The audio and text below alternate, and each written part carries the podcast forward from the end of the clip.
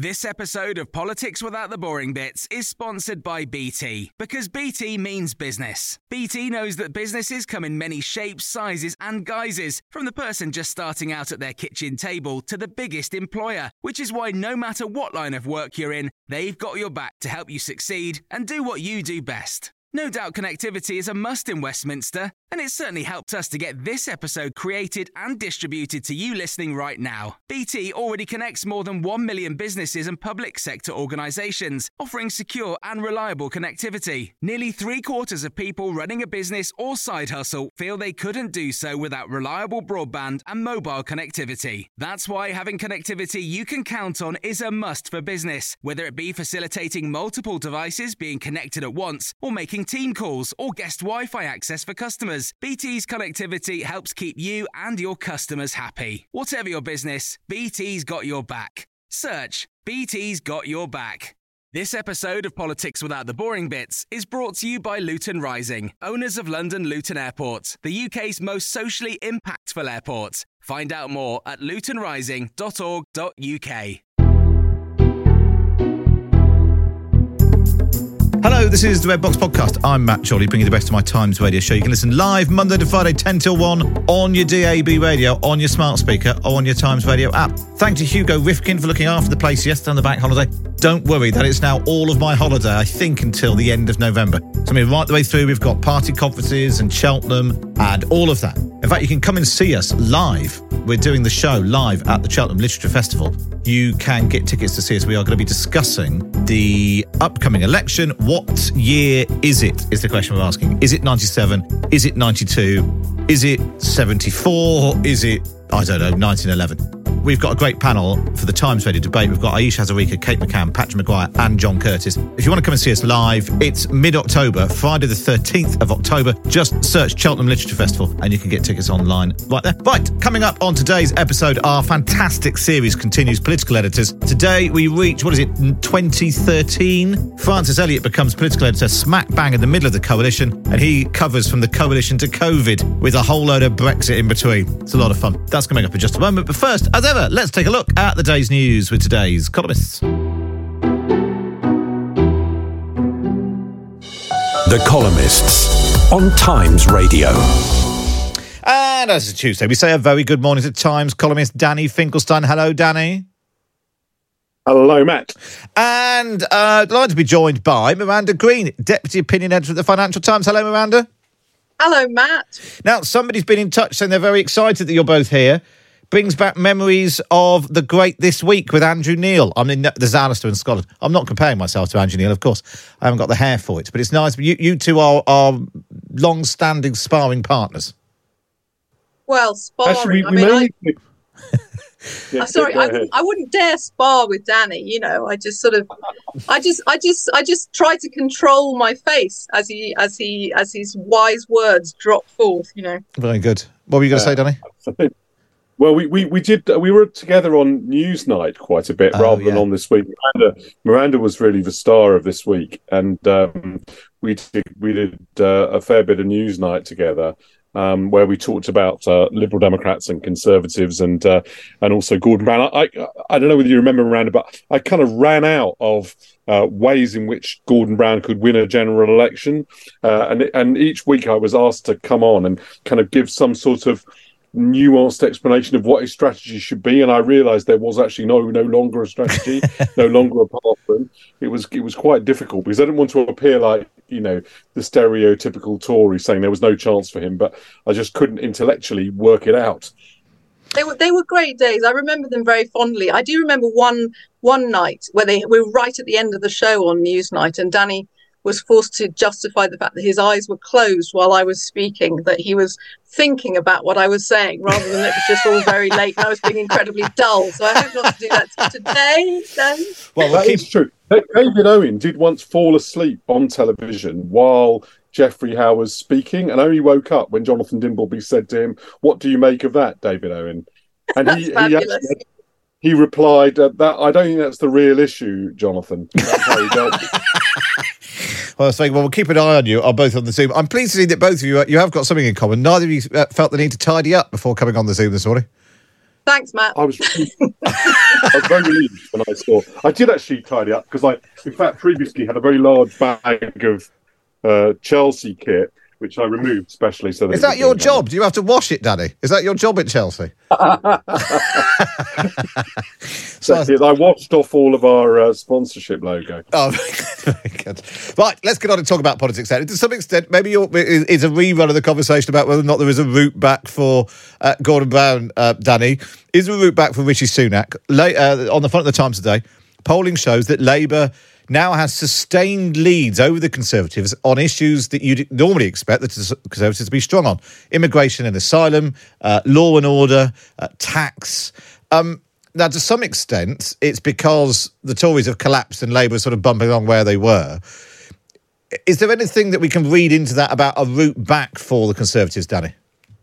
Yeah, I think I think it's obvious that the chances of a Conservative majority in the next election are really, really small, uh, and it, it it is difficult to think of what the advice you'd offer them uh, to to put themselves in a position to win that majority. So I've actually not done that. I I've started to say, well, look, what can the Conservative Party do to do two things? One, which is their responsibility as a party uh, to govern the country as well as they possibly can in the time remaining to them, uh, and secondly, uh, to find a way of minimising any losses that they might get in an election. I think that's a better way to think of it. Because if, for example, you do what John Major did, and I was working for him then, you decide you're going to hold out to see whether there's a moment where you can retain power, uh, you can often make the situation worse. So it may be in the Conservative Party's case, uh, that, that two things come to their rescue compared to their current opinion poll position. One is the economy, and the second is lack of enthusiasm for Keir Starmer, despite the fact that I think he's doing strategically the right things to reduce fear of Labour. Uh, those two things can reduce the uh, Conservative Party's deficit. I think it's a small chance that it'll be enough to uh, ensure the party wins the general election. But fortunately, governing in the national interest and electoral strategy come together. They they are. In fact, the one thing is what you would give them to uh, as advice to the uh, to do the other. Um, Miranda, the one thing that struck me about the immigration thing is that immigration and asylum is the thing that the Conservative government, particularly under Rishi Sunak, with Stop the Boats and all that, have really put up in lights. Is that you know they've they've embraced the problem. They've told everyone in the country that it is a massive problem, and yet the more they bang on about it, the worse their ratings on this issue seems to get.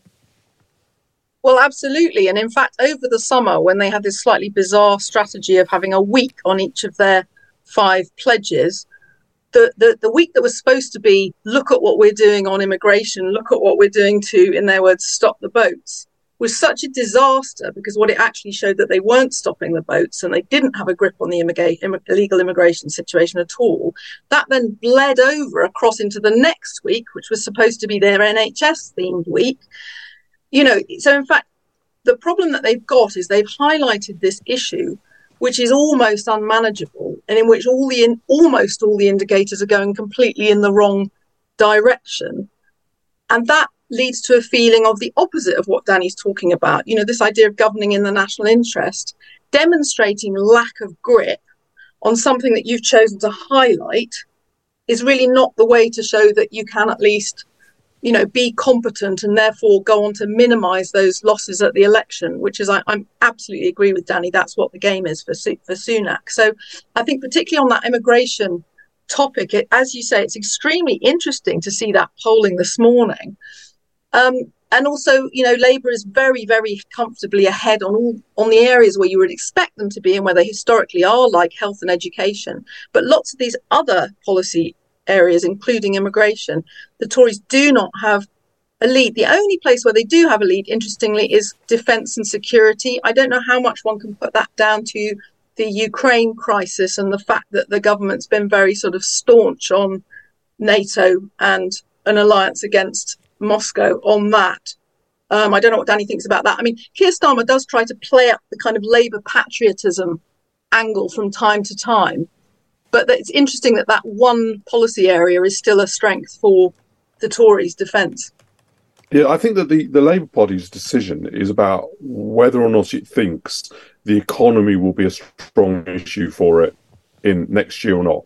If if not, then they do need to select an issue to fight the campaign on, not hop around from one issue to another. The NHS is usually a very good issue for Labour. If the if the salience to the NHS is high, it usually favours Labour. Um, it may be that they just do a broad sweep of time for a change as an issue.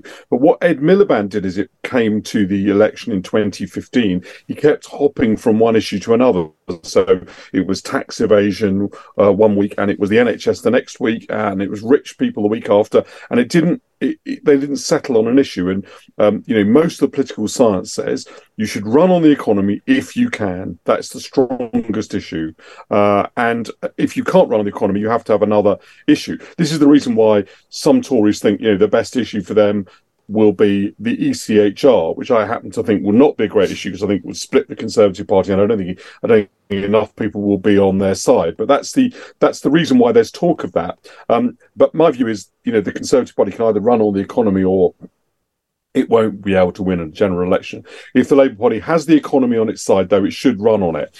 So, uh, what I'm waiting for from Keir Starmer is some choices to be made about what he regards as his secondary theme, as well as the uh, as well as the economy. In case when Rishi Sunak runs, there's a period where the Conservatives can run on the economy, and Labour finds it more difficult. So that that is that that that's the uh, strategic question they ought to be uh, thinking about. That having been said, I think time for a change would be strong enough for them, even if they don't get the campaign selection of issues right. It's just that that will reduce the uh, size of any victory.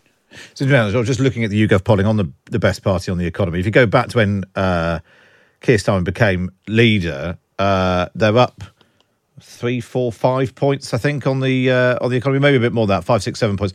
But if the Tories have halved, that seems to be the, the case right across the board.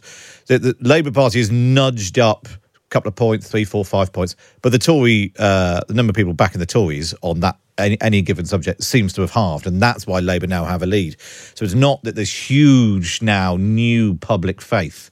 Uh, in the Labour Party, it's just everyone seems to have lost faith with the Conservatives. Um, Miranda, you mentioned the NHS, uh, and it's despite being absolutely miles ahead on the NHS, it's not stopping Keir Starmer returning to it. Let's take a listen. This is him launching a uh, a mission to build an NHS fit for the future.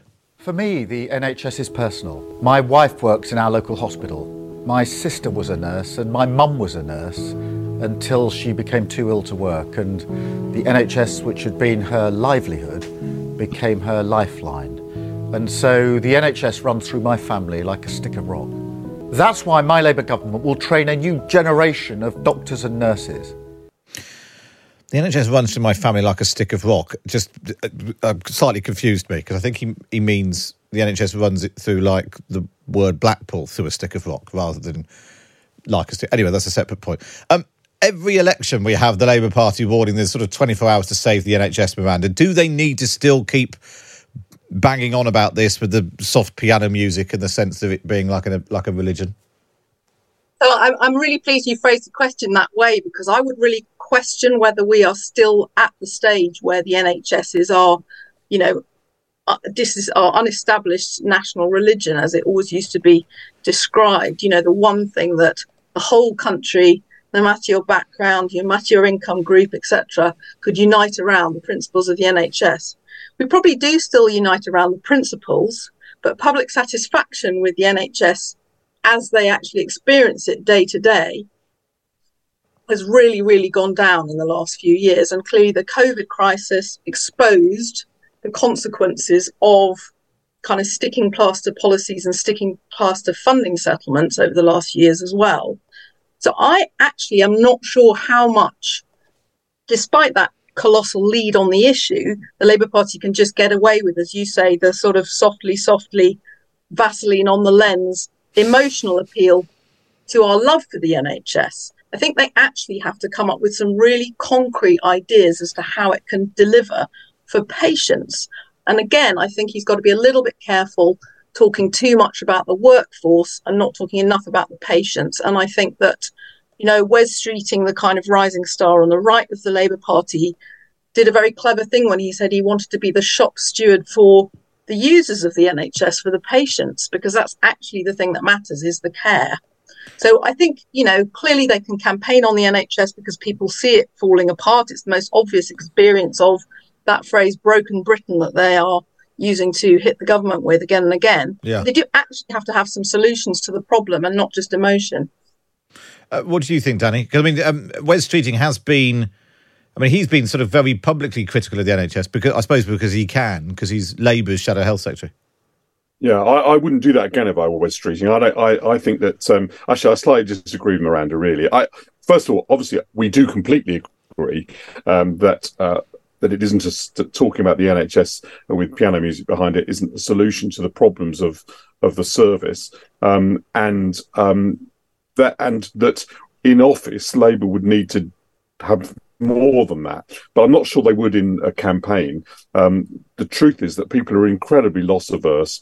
I, I just think um, proposing ways of making changes to the National Health Service is just inviting political rows that Keir Starmer doesn't need. His entire strategy seems to me to be closing down every potential row so that uh, people's general view is it's safe to have a Labour government.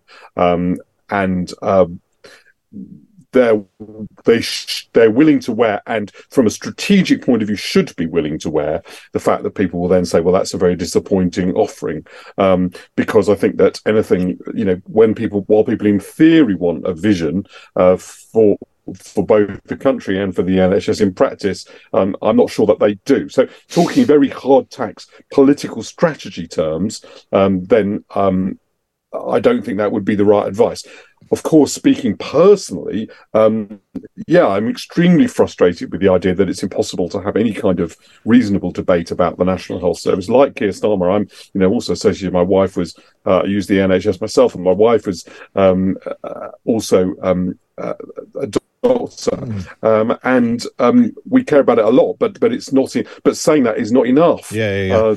And, and, anyone who starts doing some of my best friends are nurses. I'm not sure that like helps in terms of uh, you know tackling a problem in a particular particular area. Uh, right, let's well. Well, well, also, Matt, I think the thing is once you actually kind of are exposed day in day out to the NHS experience, which unfortunately I have been over the last sort of three or four years.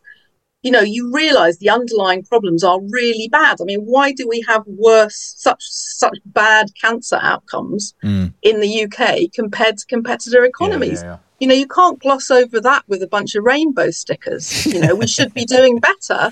And it's structural problems that mean that we aren't in terms of investment, training, equipment. You know, per head of the population, we have a scandalously low num- number of scanners even to diagnose, you know. Yeah. So that's the sort of conversation I mean, Danny, rather than, you know, I just want to finally turn our attention to uh, possible reshuffles. Rishi Sunak is going to do some sort of shake up next week when uh, Ben Wallace will stop being um, uh, defence secretary. Maybe that'll make a difference to the, the, the Tory lead on, on defence. Uh, bigger re- reset is coming later in the autumn, apparently. Labour will have to have a reshuffle as well. Uh, we all get very excited about these things beforehand, Danny. Has there ever been a reshuffle which has dramatically changed the fortunes of a political party? Um, well, I think Harold Macmillan famously um, had a reshuffle that sort of led, in other words, uh, that led people sort of panic about his uh, leadership. So sometimes it can make the leader in charge look incompetent. In 1981, I think it could be argued that Margaret Thatcher gave her cabinet a sense of direction and ended the squabbling inside the cabinet by making a big political choice. And I would say a similar um, uh, reshuffle with real consequences was the reshuffle of the shadow cabinet that Keir Starmer uh, carried out that brought Rachel Reeves in as shadow chancellor. The reason for though when, it, when the reason it makes a difference in those cases is because the leader of the party is making a political choice. Um, they're, they're deciding on yeah. the direction of their government. Um, I, I, if the um, choice is merely about, in quotes, freshening up the team, uh, replacing one person no one's ever heard of with someone else no one's ever heard of. It makes no difference whatsoever. And I, I uh, Rishi Sunak has to engage in a, in a cabinet reshuffle, partly because uh, Ben Wallace is leaving, but. It, it, doesn't seem to me that any other uh, advantage will be gained other than the fact that he has to do it unless he makes a big choice, decides he's going to have a substantially more liberal uh, cabinet or a substantially more right wing cabinet, as Boris Johnson did. Yeah, Those yeah. reshuffles may do make a difference to your opinion opinion, but most don't, and this probably won't. What about you, Miranda? Are you looking forward to updating your, your reshuffle wall chart?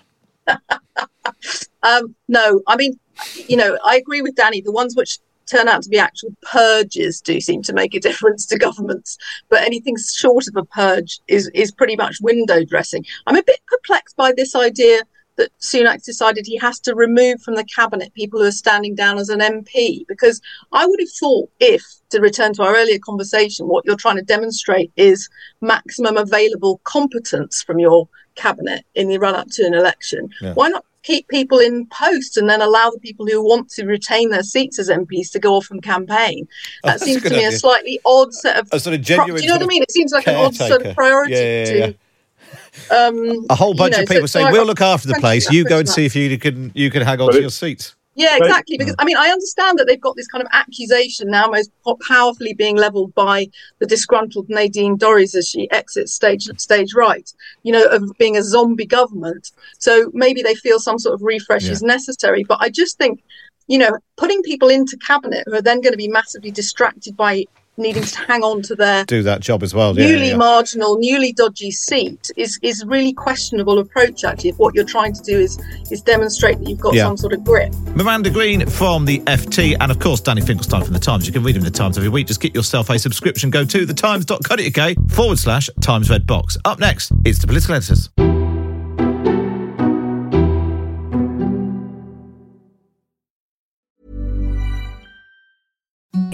Imagine the softest sheets you've ever felt. Now imagine them getting even softer over time. That's what you'll feel with Boll and Branch's organic cotton sheets. In a recent customer survey, 96% replied that Boll and Branch sheets get softer with every wash. Start getting your best night's sleep in these sheets that get softer and softer for years to come. Try their sheets with a 30-night guarantee. Plus, get 15% off your first order at bollandbranch.com. Code BUTTERY. Exclusions apply. See site for details.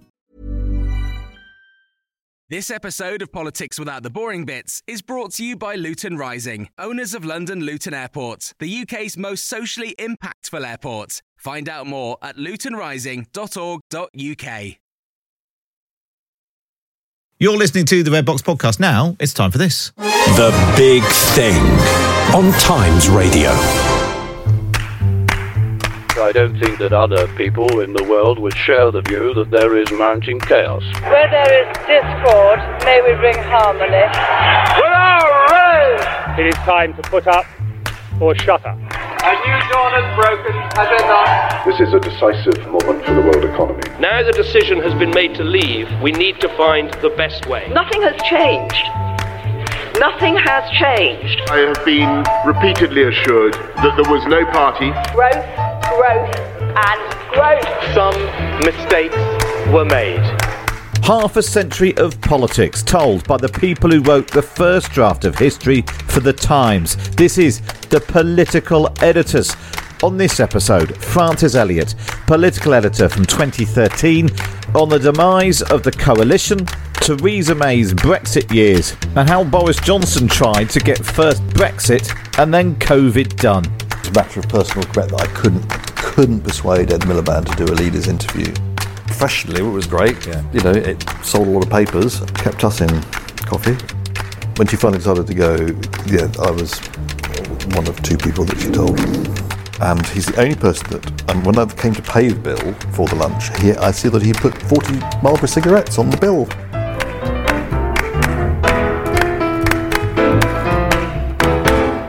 So, Francis Elliott, let's begin at your beginning then as political editor of The Times.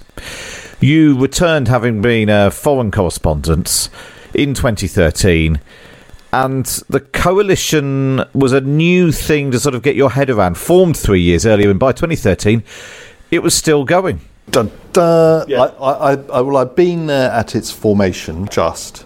I was aware of it as a concept. as a reality, it, it, it blew my mind. These people who I had spent a career ignoring. Uh, The Lib Dems. And you c- had spent a career cultivating. Cultivating, and suddenly it all And came. and yeah. this, I remember very early on going to a, a, a drinks at, um, I think it was Nick Clegg's Grayson favourite apartment at Admiralty Arch. And the likes of Jeremy Browne were flocking to this new young thing called Chorley. and I was political editor of the Dame. I was very much on my Jack Jones with my warm glass of wine. Yeah. You know, thinking maybe I should have spent more time with the Lib Dems. But you knew the Tories very well, not least David Cameron. Yes. Because you'd written a biography of him. Written a biography of Dave, yeah. How did that affect your relationship with him? Because obviously you knew him. Not brilliant. Yeah. I mean, I blame Andrew Coulson quite heavily for. It's fair to say that when Coulson came in as his director of communications, access to some key sources dried up. And I, no, I think I think Coulson thought that, didn't want that and and wanted a sort of separation and and, and separated Cameron and his circle from the few journalists that he was prepared to talk to. So it wasn't great journalistically, but I did still know quite a lot about uh, him and his politics and his milieu. So in some ways, it was it was an odd decision not to be in Parliament through that period. So explain then your, your journey through through journalism. I, I've basically been following you. You were at the Independent on Sunday, then I was at the Independent on Sunday, and then uh, and then yeah, we yeah. caught up at the Times. Blah, blah, blah. Yeah. Live in the Times 2007, Lake Blair, Early Brown, amazing story. The rise of Cameron and falling just short of an overall majority, and amazingly, I think, still one of the most dramatic elections that I covered. And then Phil Webster uh, was replaced by Roland, and in about 10 months later, I went to Delhi to be the um, South Asia editor, which is a, a job I'd always wanted and was delighted to get, and thought I had left the lobby for good uh, and then was returned to the colours three years later. Literally walked across the Wagah border from India to Pakistan, and then picked up the Camerons mid-trip. So what, And that then your literally your return to the lobby was was, was flying. by Prime Minister's plane, which I think is the way that it should be done. Presumably, while you were in India, you were watching what how politics was unfolding. Do you? not, not only watching, but, but but but editions of the later editions of the book were coming out. So there were two things. So the two things that stick in my mind about your book. There was the drugs. Yeah. In the first edition, where you revealed that he came very close to being expelled uh, from Eton, and then in the second, when the revised paperback came out, you revealed that he was prone to David Cameron was prone to chillaxing. Gold medal in chillaxing at Yeah. Chequers like nothing more than a glass of decent red and a bottle of decent red and a, and yeah. And you say relations with him weren't that good. Presumably, when you left, there was still this expectation that the coalition would collapse at any time. Yeah. And it was still going strong in 2013. Yes, it was, and it was. I mean, in, in some ways, it was the it, the coalition was at its absolute apogee. I would say at that point. Two and a half years ago, Nick and I put party differences aside to come together in the national interest and form the first coalition government in Britain for over 65 years. Everything this uh, coalition government has done is there to serve one big purpose, which is to build a, a stronger economy in a, in a fairer society.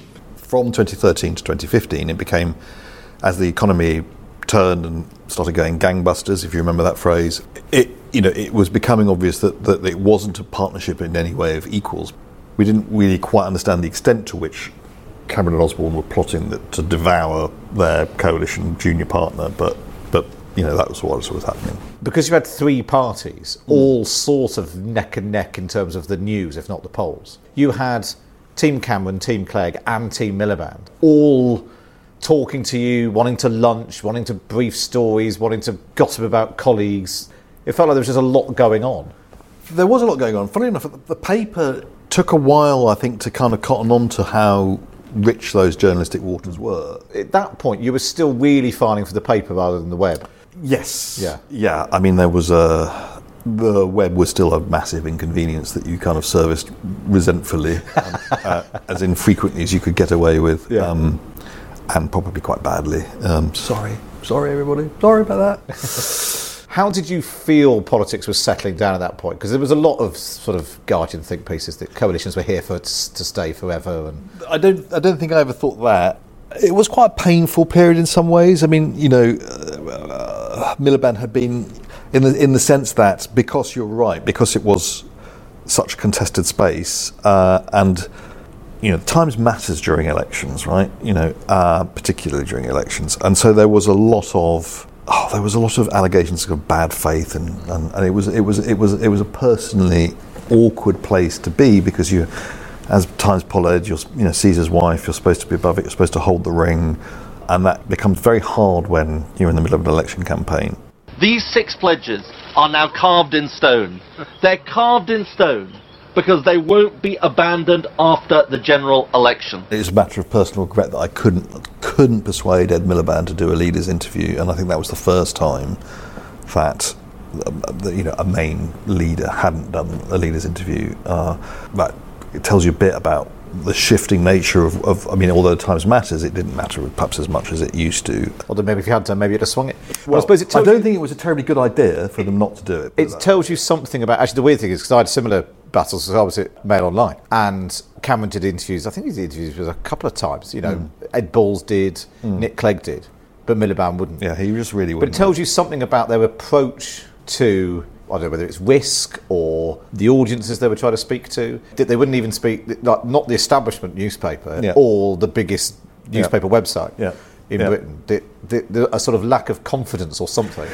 Yeah, yeah, and if you remember that that campaign was really so stage managed by Cameron. I mean, well, they really kind of they really got it down to a fine art of small, allegedly town halls where they absolutely pack them full of kind of narcs and ask patsy questions, and then and then maybe take two softball questions and bundle us all out. Taking a risk, having a punt, having a go, that pumps me up. And it's what is changing our country. That was the sort of high water mark of Lynton Crosby's. I mean, that must have been his dream come true, and it worked. It absolutely worked. It was extraordinary that you arrived back, thought, I really need to get to know these Lib Dems.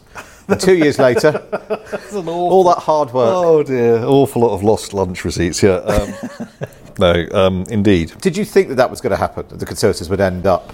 I mean, even David Cameron seemed a bit surprised he ended up with an overall majority in You know 2015. what it's like, Matt. You don't think terribly far into the future. It's like if possibly you think as far as you know, what am I doing for the Sunday for Monday? You try to think around as many corners as you can, but you can't really kind of future cast. So, i in truth, I didn't know. I kind of, I knew. I think I always knew that the coalition was a was was not going to happen again anytime soon because it was so badly kind of it went so badly wrong for the smaller party, which had been the lesson of every coalition in the, on the continent, and somehow they managed to convince themselves that well, it worked out fine for Nick Clegg, right, but not so much for his party. And then 2015, the big electoral shock of our careers was going to be that David Cameron won a majority.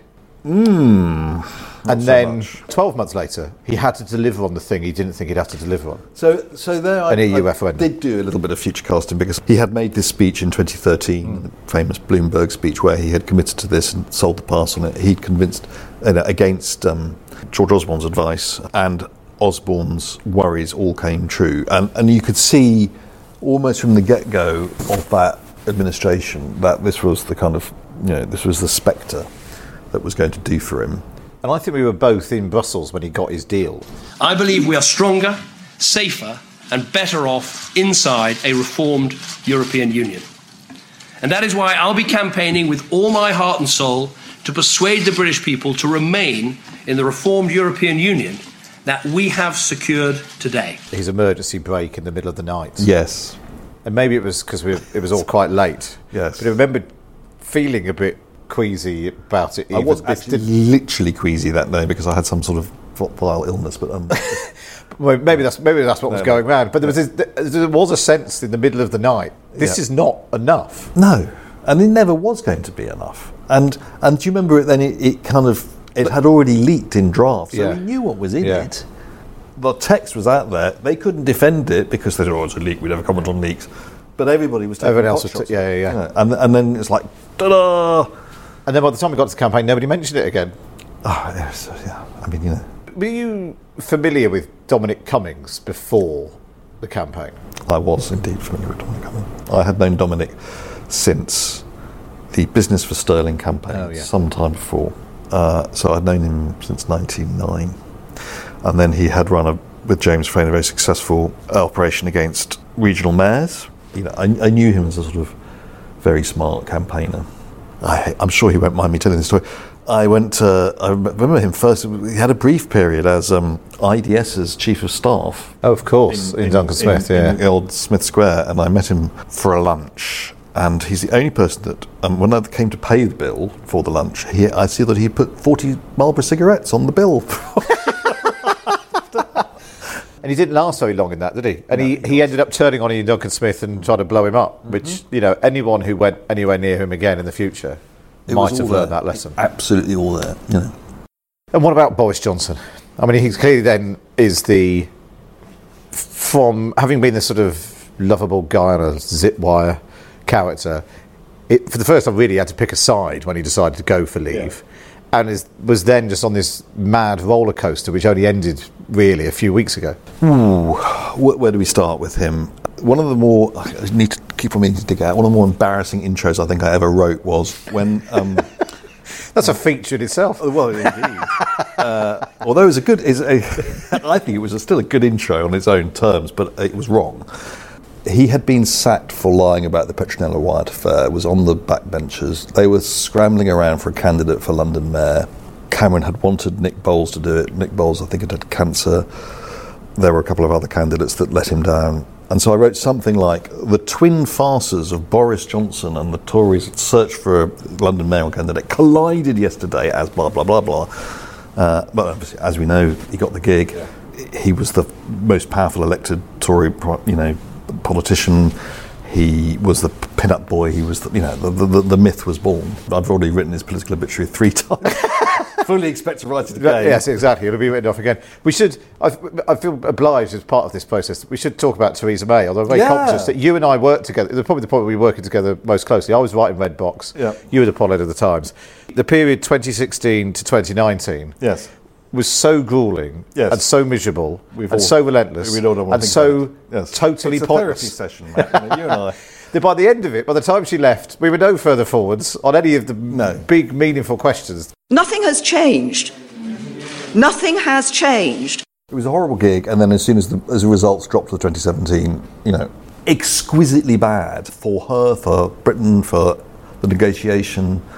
Elections don't always clear the air; they can make things much, much worse, and that one certainly did. And yet on and on she went for two years. On and on she went. Yeah, yeah. When it was like, you know, both legs were shot off. But the, you- know, the, the and, and all of that stuff, the Swire Amendment and the Malthouse Compromise Oh. and the Oh, meaningful not- no, votes. too soon. Too soon. I The can't- Saturday, I can't the Saturday sitting, Saturday where we all trooped in on a Saturday, the first time since the outbreak of the Falklands.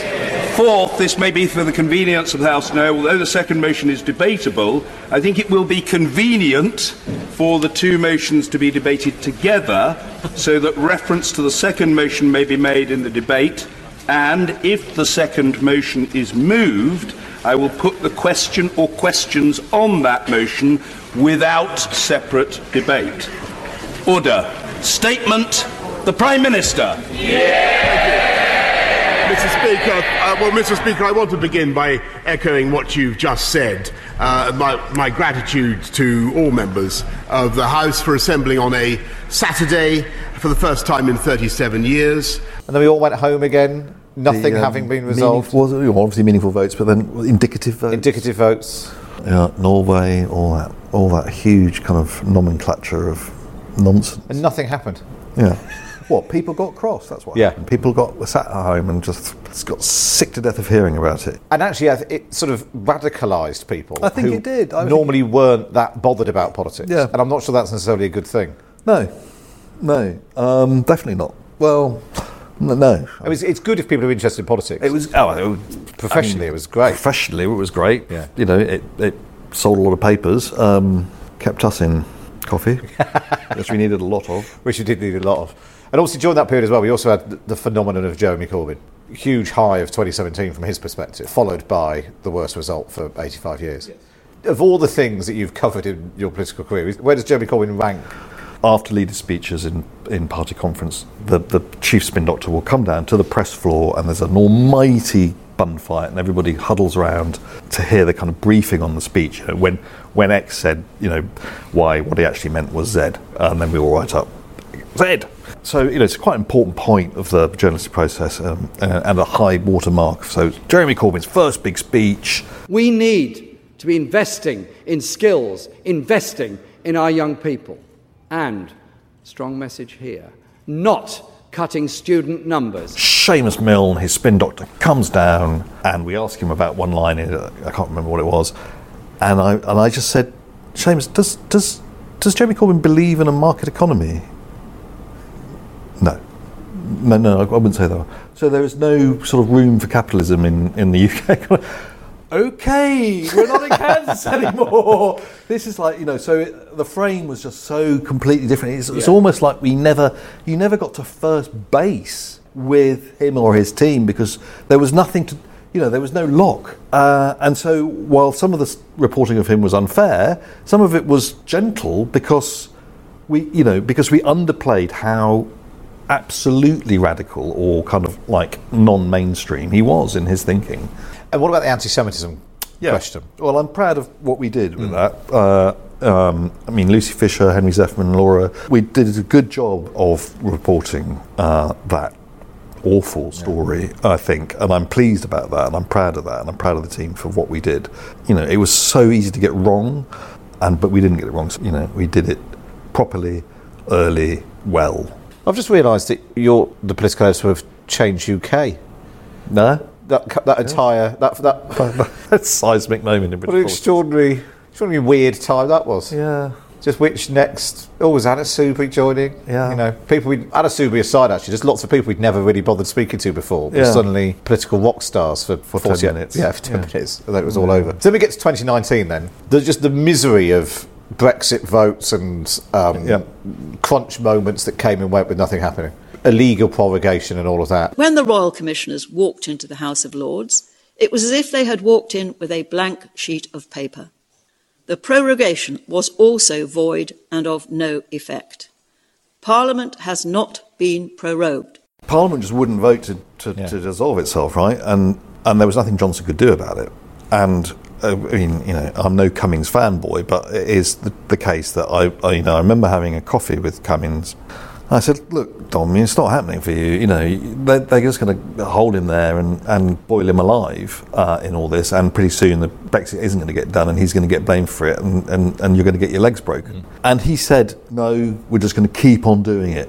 I said, "Well, you know, you've done it three times. Nobody's voting it. Surely nobody's stupid enough to actually vote for this. Step forward, the late unlamented leader of the Lib Dems at the time, Jo Swinson. Jo Swinson, and the SNP eventually took the bait, and the rest is history. So, you know, there's a, just to say, there is an alternative history where they, everybody, all the other opposition parties hold their nerve, and that election is not in, called um, in that frame because it was obvious as soon as you put that frame on. Let's get Brexit done, my friends, and get on with our project of sensible, moderate, sensible, moderate, but tax cutting, one nation conservatism. Get Brexit done is one of the most inspired pieces of political messaging. Well, I mean, it's pretty simple, isn't it? Yeah. You know, uh, but it appealed to everyone. Apart from ultra hardcore EU beret wearing Lib Dems who wanted us to rejoin tomorrow. That's most of your listeners. Everyone else. I thought that was most of your. Anyway. But everyone else, all the, all the Remainers, mo, look, most Remainers who just said, look, well, I think we should have stayed, but now we've voted, we should leave. Just just- get it over with. I want just it over. stay at home, exactly. I just get it done. Yeah. Stop talking about it. And then the sort of the last chapter of your multi-chaptered story is followed is COVID. Yeah, what a that's a, miserable way to end, really. Yeah. Uh, but a way that quite often you do, people would accuse political journalists of over-egging the significance of their stories. And yet actually, for the first time, it was a real life and death story that we were reporting on every day. you hang around these kind of government spin doctors for long enough to be able to read their body language, and as the months of early 2020 progressed, it became uh, very noticeable uh, that the James Slack, you know, he, he, he looked really haunted. He was what by then director of communications. director of communications for, for, for Johnson, had, had done the same job under May. Uh, obviously, a key source if you're a pilot of the Times. Uh, and without kind of like, you might want to stock up on, you know, bog roll, you, you started to get the vibes. And I remember coming back one day and saying to my wife, I said, this is like, I think this is, this whole COVID thing is like a lot more serious mm. than, than, than they're letting on. And she said, oh, we should stock up. I said, "Don't be ridiculous. What are we going to do? Chuck the you know, tins of baked beans at the zombies as they come over there?" Anyway, that's something that has been held against me. Well, I remember I came into this building, into the news building, to have photos done for the Times Radio, which is imminent launch. And it was like a beautiful sunny day. And I thought, I might go over to Westminster. I thought, oh, no, I won't. I'll go, you know, I'll go to Westminster tomorrow. And uh, I didn't come into London for three months. You just felt it slipping, and then it all happened at once. Lovely Chris Smyth, the, the, the um, Whitehall editor. I remember switching the lights out at the Times room. Chris really was much further ahead down the mental journey on COVID because he had been a former health editor. Said, "Well, we won't be seeing this for a while. The next time there'll be creepers growing up the walls." He said, but he wasn't far. Well, of course, Chris, Chris's story is brilliant because he was the health editor of the Times for years and moved to the lobby to get away from health stories and then ended up becoming essentially COVID editor. COVID editor for three years, two and a half years. Yeah. I urge you, at this moment of national emergency, to stay at home, protect our NHS, and save lives. When did you decide you wanted to do something else? Yeah, the truth of the matter is, I had made myself a promise at the height of the Brexit, all that misery, that I was never doing this again. You know, I just reached a point in my life where, you know, to do that job is it's a huge privilege and a massive honour and all that of it, but it is it is at least twelve hours a day of being switched on, thinking about nothing other than politics, uh, and and that became sixteen hours a day during Brexit. And I think you know, I think I think the pandemic put a spoke in a lot of wheels, and just thought, you know, And in terms of your relationships with those people over time, you know, the highs and the lows, and like you said, being the political editor gives you access and people want to speak to you. Did you get on with the various prime, many prime ministers that you covered during your period? Um, of of highs and lows. I mean, funnily enough, the one that I probably did weirdly. So my relationship with David Cameron was complicated by the fact that you know I'd written the book, the bits of it he didn't like, but he knew that I knew. If anybody was going to explain his political journey, you know, it, it was James Hanning and I because Yeah, you know, we'd done it, the book, right? yeah. But we were never, you know, he never had me in for cosy chats. None of them ever did, right? But the one, funnily enough, I didn't have a relationship with her, but Theresa May was good to me. She was, she was all right. You know, you know, there were little things like I got a question at the Donald Trump presser, which you know, is really in her gift. And we'll have no problem with that. Okay? Francis. Uh, Mr. President, uh, Francis Elliott from the Times. D- uh, do you agree with your ambassador that the entire economy needs to be on the table in a future trade talk, a trade deal, including the NHS? Look, I think everything with the trade deal is on the table. When you when you're dealing on trade, everything's on the table. So NHS or anything else, or a lot a lot more than that. But everything will be on the table. Absolutely. I'm proud of that. I'm proud of getting to say that the NHS was on the table. and when she went, when she finally decided to go, you know, uh, yeah, I was one of two people that she told. I think history will be reasonably kind to her Yeah, yeah, yeah. because I think that it is obvious that there was little else she could do, and she was trying to stop this country from making a historic mistake and failing. Future Pollets will report on whether or not she was right. Yes. Yeah. Yeah. Well, Francis Elliott, thank you so much for joining Been- us. This trip down memory lane for the, the political editors on Yeah, Times one day we'll do the real story. Yeah. I stop recording.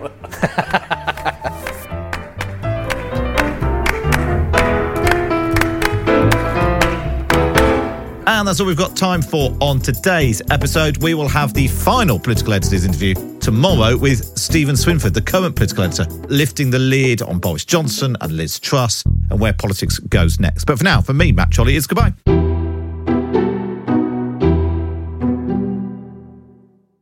This episode of Politics Without the Boring Bits is brought to you by Luton Rising, owners of London Luton Airport, the UK's most socially impactful airport. Find out more at lutonrising.org.uk. Planning for your next trip? Elevate your travel style with Quince. Quince has all the jet setting essentials you'll want for your next getaway, like European linen, premium luggage options, buttery soft Italian leather bags, and so much more. And is all priced at 50 to 80% less than similar brands. Plus, Quince only works with factories that use safe and ethical manufacturing practices. Pack your bags with high-quality essentials you'll be wearing for vacations to come with Quince. Go to quince.com slash pack for free shipping and 365-day returns.